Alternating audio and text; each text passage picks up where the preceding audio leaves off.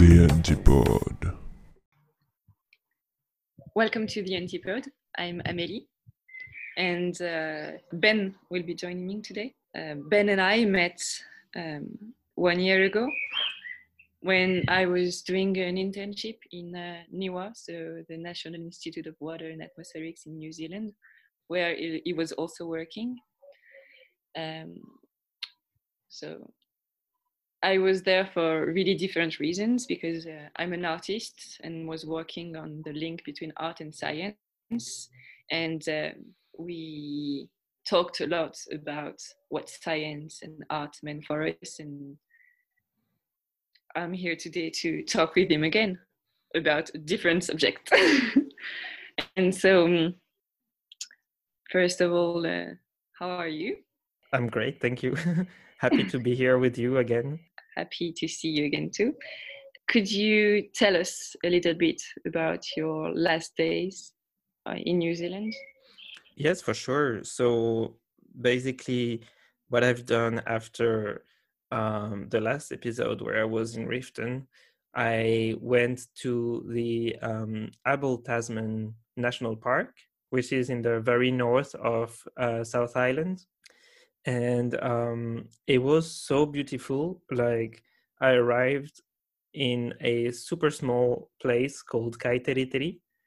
And there, um, there was like a beautiful beach with like the perfect golden sand and the transparent water and um, it was just like very perfect i stayed at this um, lodge that was actually like a, um, a hostel but the problem was that the, the the same day i arrived there was like um, a huge bus of 18 years old that were traveling new zealand that stayed at the hostel. So it, the hostel was a mess instantly like at i don't know 7 p.m the kitchen of the hostel that was super clean when i arrived became like this huge pile of garbage like it was the worst experience in a hostel ever because they were so loud and i just came to that place to actually relax and like you know spend two days at the beach or something just like um after like a couple of days like uh, under the rain and all that. So it was um, kind of really uh, straining to be there surrounded by all these um, yeah these teenagers basically and um, that was kind of annoying You sound like an old man. the same night i actually um, get got to know uh, a few of them that were for, from um, scandinavia and we played cards together and you know they were nice but they were also like you know you, you could feel the the age difference when they were talking about you know like stuff on their phones on social media and i was like this is not why i came here you know like I, I when i travel i don't want to hear about Instagram stories and stuff like this. Like I don't care. They were talking about stuff that you know. I'm I'm too old now. I know that 26, uh, 26 years old. That's my age. It doesn't sound like so much older in terms of generational difference, but it does. It still does make a difference. I don't know. Yeah, I think it's not such a big age gap, but like the years between when you're 18 and between 20, it's like one of the time of your life where you learn and you change the most and you can really see you don't see the world the same way when you are 18 and we are, you are 20 even if the difference is so small. Yeah, I think the reason is because you go from a point where you're de- dependent, where you're still like, you know, probably um, um, cared for by your family and supported by your family, and then you become independent and you have to uh, earn your own money. So you're kind of like, your frame of reference is kind of completely changed, and your priorities are not the same anymore. I think it has a lot to do with that. And during your trips and travels, do you talk more with people your age, or do you also talk with people that are really older or younger? That's um that's a good question. Actually, I, I get to talk to a lot of different age groups because I I hitchhike. and um, I do couch surfing. So in hostels, for example, I would more encounter um, mechanically people of my own age, uh, or in that case, younger. um, but in when I hitchhike and I ride with people that have cars, they're usually a little bit older most of the time, uh, or much older because uh, people who are like 50 60 even 70 sometimes like they pick me up and we get to talk for like 15 minutes or even an hour sometimes so definitely it's interesting to me because i get to meet so many different people and a lot of these people are local they're from new zealand so i get kind of an a, a, an image a picture of the country uh, from many different points of view and many different generations that live there. So I get to learn a lot about their culture this way. So going back to you staying in the hostel with all of these young people, what did you do after and what's like, can you tell us more about your trip? Um, yeah, of course. So, um, so what I did the next day is actually I took the um, a boat that takes us to the the um, the center of the national park, which is actually cannot be accessed by uh, by car, so you have to go by boat um, or by foot or something. So I wanted to hike like in the the core of the park, and um, that's what I did basically. I took the boat and I hiked, and it was so beautiful. And I saw a few um, native birds that experience was great because I learned about I didn't know before, um, but this place Abel Tasman was actually one of the first points of contact between the Maori people and the explorers from Europe. So there was a lot about that that was said um, around the boat, around the hike, when there was some um, information. And um, yeah, that was really interesting. And I spent a, a great day there after this experience at Abel Tasman, uh, which was probably actually, um, looking back, it was probably my favorite place of the whole of the South Island. I really loved it. But then I decided to go kind of fast towards the place where you get the ferry, which is Picton, because mm-hmm. I wanted to go back to Wellington. And I kind of stopped really quickly on the way in Nelson, which is kind of a big city and I didn't really like the, the, the look of the place when I arrived. So I just decided to to leave fast. And actually, that might have been a mistake because usually when when I hitchhike, I have like a number one rule, which is stop where you are after 5 p.m. And it was 3 p.m. when I left Nelson and I still had not so much kilometers to do. I think it was maybe 45 kilometers left, but it took a while to get out of Nelson because it's a bigger city. And then a guy who picked me up finally was a kind of like a big trucker, like, uh, and um, it was really nice. But like, um, he he's left me at a small village called, called Havelock, and I was like, I need to get to Picton because there's nothing here. So i need to go and nobody picked me up. I mean like there were there were cars going to the, the ferry town but nobody picked me up and i was kind of pissed. But then um i kind of started like someone picked me up but didn't go all the way because they were camping in the middle of the of the sounds beautiful place it's like fjords basically but then it was also kind of empty for some yeah. reason i expected many people would go to the ferry and all that but um there were actually not many people. And then it came a time where it was almost seven and I was in the middle of nowhere. So that was that. Did you panic? I didn't really panic, but I was I was definitely worried and um, I started to to come forward to people like in houses that were kind of scattered around and tell them like you know, um, I'm a hitchhiker. There's um, nobody want to pick me up, and now there's like nobody on the road. Like literally, there's one car every ten minutes or something. And so I was wondering if you might give me a hand and like um, take me to Picton because it's like 20 kilometers away, and you know it would really really help me out but they would refuse or they wouldn't you know they wouldn't know what i'm talking about. And they would say like you can keep trying. People will stop for you. But they didn't. And i was not surprised because like after that time it's like when night starts to fall a hitchhiker on the road is kind of suspicious even for new zealand. So i was like nobody's gonna come for me cut to um, 8 p.m and like i'm literally in still in the middle of nowhere. I started just walking and i was 18 kilometers still at least from picton. I was like i'm not gonna make i'm not gonna make it.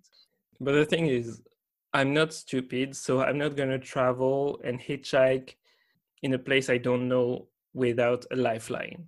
And um, in every country it can be different. In new zealand my lifeline is simple. What do you think it is i don't know. Uh, my lifeline is 111 so i called the police and i said like um, hi oh. i'm a hitchhiker and i'm lost in the middle of nowhere and i would appreciate if you could come and rescue me basically. Um, so yeah so they they asked me a lot of questions about my identity where i came from why i was where i was and where i was. And they said look we have another job at the, at the time but um, uh, stick around and stay exactly where you are and uh, we will check upon you later. So i waited and um, then I I had no like it was already hard for me to call the police because I had no reception with my phone. And it was like pretty hard to just even call them and I was like su- super surprised because I thought this number like always works. You know, like the emergency services, it, you know, it's the thing that do- doesn't need reception but maybe it does after all. and so after that I just um try to find reception. And as soon as I did, I called a hostel that I was supposed to stay in Picton and I, and told them the situation. And they said oh but you know the police is not going to come. They have other things to do. We're going to send someone to fetch you. And i'm like what? Okay sure if you can that would be lovely.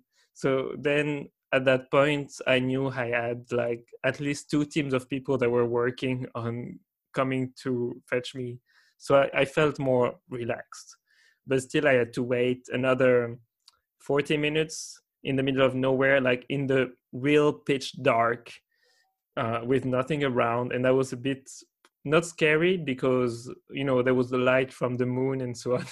But still i was like uh wait what?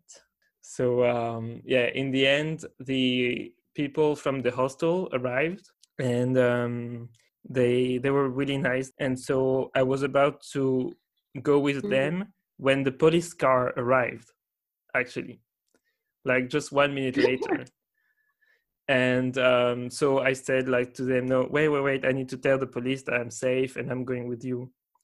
And so i went to the police car and cut to that perfect blonde man really really super beautiful and uh, super sexy and he's like hey ben we like we heard your call and like we came to see if you're okay and blah blah and uh, and so i had to explain to this this handsome man that uh, i couldn't go with him because these uh, the guys from the hostel like came to came to see me.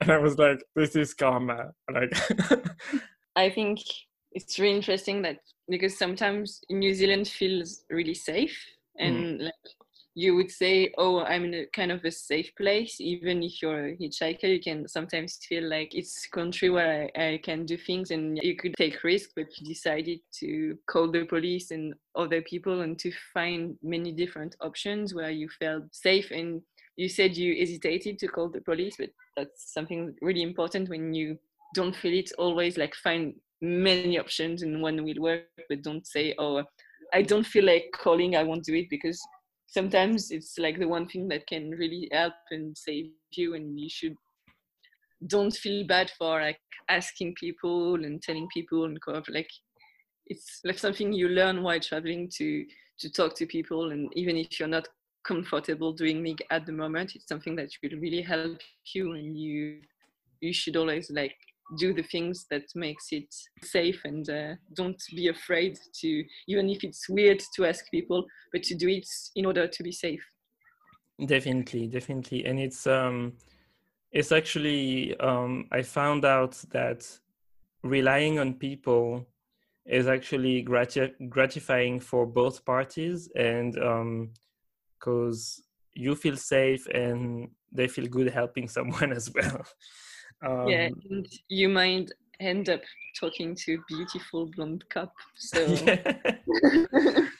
yeah i was so mad like i had to i had to let him go but um it was i i found him so nice that he actually came all the way to um to meet with me and um that was that kind of like reassured my choice in um calling uh 111 to you know um as a lifeline if i ever got lost because you know this was the proof that they would come and help me and not leave me in the middle of nowhere so that was really satisfying just to be able to prove that point as well that the police, at least in the countryside in New Zealand, are really helpful in these situations. I think in New Zealand, every time I I felt like I needed information or things like that, I would always find somebody, and that's one of the reasons I would really like if you're a young person or a woman, it's a place where you feel safe and it's easy to travel and you don't have the same kind of um, mentalities. And like for example for the four months i spent there like nobody ever talked to me in a way i wasn't comfortable. Like mm. i've never had a bad encounter. And uh, maybe for the most part i think the people are nicer and more, more open to helping people and uh, that's why it's so easy to travel there. But uh, yeah. also when you feel safe you can make mistakes. So you don't like to have to say oh they are all nice let's go and do stupid things. But um... yeah definitely they're respectful and they're helpful and lovely and really warm. So my experience in new zealand is really positive in you know as a whole last thing I want to say about this experience is that the hostel there, I was, it was like the best experience in a hostel probably ever. Like it was the greatest hostel I've stayed at. You really feel like you're at your grandma's place. The owner was like this kind of like maybe 50, 60, 60 years old, like super short lady, but like super warm. And like she talks to everybody, every guest. And she's really attending to your needs and make sure that you have everything you you need. And uh, the whole place was so charming and full of art. You would have loved it. Like all the all the walls were painted with uh, scenes from like the Im- imagination of the this lady and like all the fantasies and like it was brilliant. Like i loved it so much. So that was the atlantis backpackers in picton. I have to do a shout out because it's so good and um, such a lovely place. So yeah, if you go to New Zealand to Picton, you should definitely stop um, to that. Yeah, place. that was one of my huge disappointment because I was only there for three months, and I was working, like doing my internship in uh, in Wellington. So the time that I had to actually travel was so small because yeah. I was there to do something and I took the time, but then I realized if I want to go to the South Island, I need to take a lot of time, do a lot of planning, and uh, travel alone and not knowing many people. And I could also just think I can do small things around me and uh, just go to places and meet, meet meet people. And then with my friends, we traveled in the north. So I didn't get to go to the south. It's not something that I regret because I think what I did, I like I, I, had to choose something, but like to go in a country and just to visit one half is really frustrating. But sometimes it's also like I could do more thing just staying close because less travel and that, but it was so fr- frustrating not to be able to see everything and you have like kind of to deal with that and uh, you because you have the opportunity to go back again and you have such a close link now with this and yeah. you might like you're going to go again you you don't have this kind of yeah oh i didn't do that it sucks you say oh i didn't do that i just want to go back and that's yeah i know what you mean and at the same time i think you know life is long and you never know whether you'll have the opportunity to go back or not and um, yeah you have to just accept it and just enjoy what you did and don't think exactly. about what you could have done. Because at, at, at the same time when you reflect um, i don't know about you but even though i feel that i've seen a lot of it i haven't um, really explored even half of france for example you know yeah the same you're traveling and like oh i want to see everything in this country but have i seen everything in my country? I don't think so like you yeah. and traveling to new zealand made me made me want to travel france and i'm like wow that's so funny that going far away makes you want to travel so close you know? Yeah. But i'm going i'm going to reassure you um in saying that personally i think probably this is a, an unpopular opinion but I preferred traveling in the North Island than the South Island. And yeah. many people say that they prefer the South Island. Like I'd say maybe 95% of the people I met in, in New Zealand say the South Island is better. But honestly, my experience of the South Island was that it was very beautiful, but at the same time, it was landscapes that were similar to what I uh, some places I've seen before in the past, like in the U.S. or in uh, Norway or in the Alps, and um, it was kind of a mix of all that with like, of course, the special kind of New Zealand touch, but it was similar. And um, all the people I've met were uh, were either Pākehā or um, people like traveling from mostly France or Germany. There was a lot of French, a lot of German people Mm-mm. kind of doing the same thing, and some English people as well.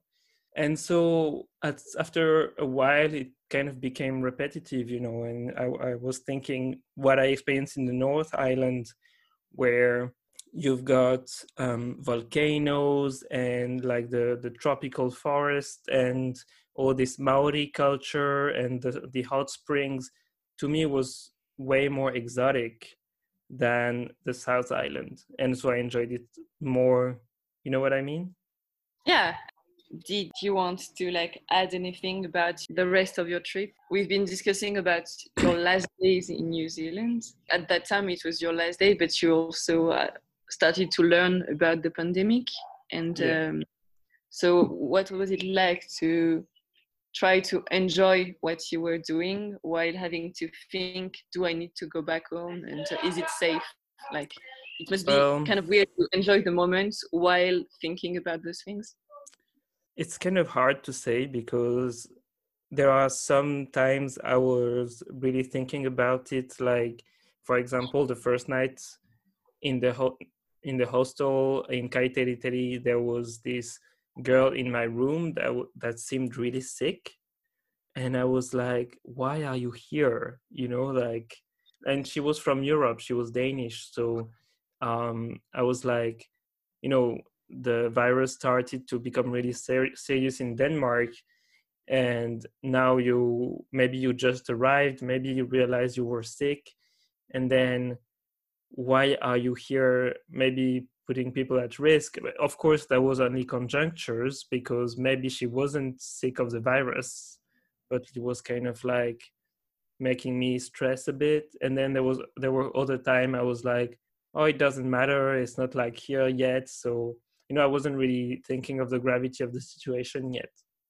Um, it's really only when I arrived in Wellington that I really yeah. realized you know when i met all of my colleagues that were arriving from europe recently and they were all like this is you know this is bad.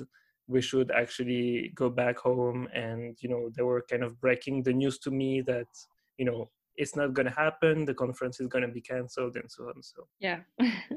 We haven't really talked about the end of your of your stay there. So do you think you you made the best out of your stay in New Zealand? Did you manage to do a project that's an arts project that you were really proud about? That's kind of a weird story because you know you when you just go somewhere to travel you just enjoy the moment but when you go somewhere with a, a project an idea you want to focus on it but you still want to be able to have this travel and for me it was like experiencing a new country uh, a new way to work because i'm used to work in my workshop and everything and work with new people and i felt really overwhelmed and I felt like I gathered a lot of materials, things that kind of feed my work and what I do now, Mm-mm. but I couldn't produce a piece there. It was really frustrating in mm. terms of work. What I wanted was exchange with scientists, and mm. I had that, and I'm so happy. And all the discussions we had together, and everybody in the NIWA with Arno, and like, I just I wish I could have done more, but that's the same thing. You always wish you'd done more. So. Yeah, yeah. One of my supervisors from France always told me, and I, I keep this kind of idea with me because I think it's really important. The idea is that it's better to produce something, even if it's not perfect, than waiting to be able to produce something perfect and actually never do anything. Yeah, I agree. Thank you for joining us on the Antipode next week we'll be back with a kind of a follow-up to this discussion and i will be back with uh, ben to talk about the coronavirus and this crisis and the way it affects the world and travel so thank you very much and see you next week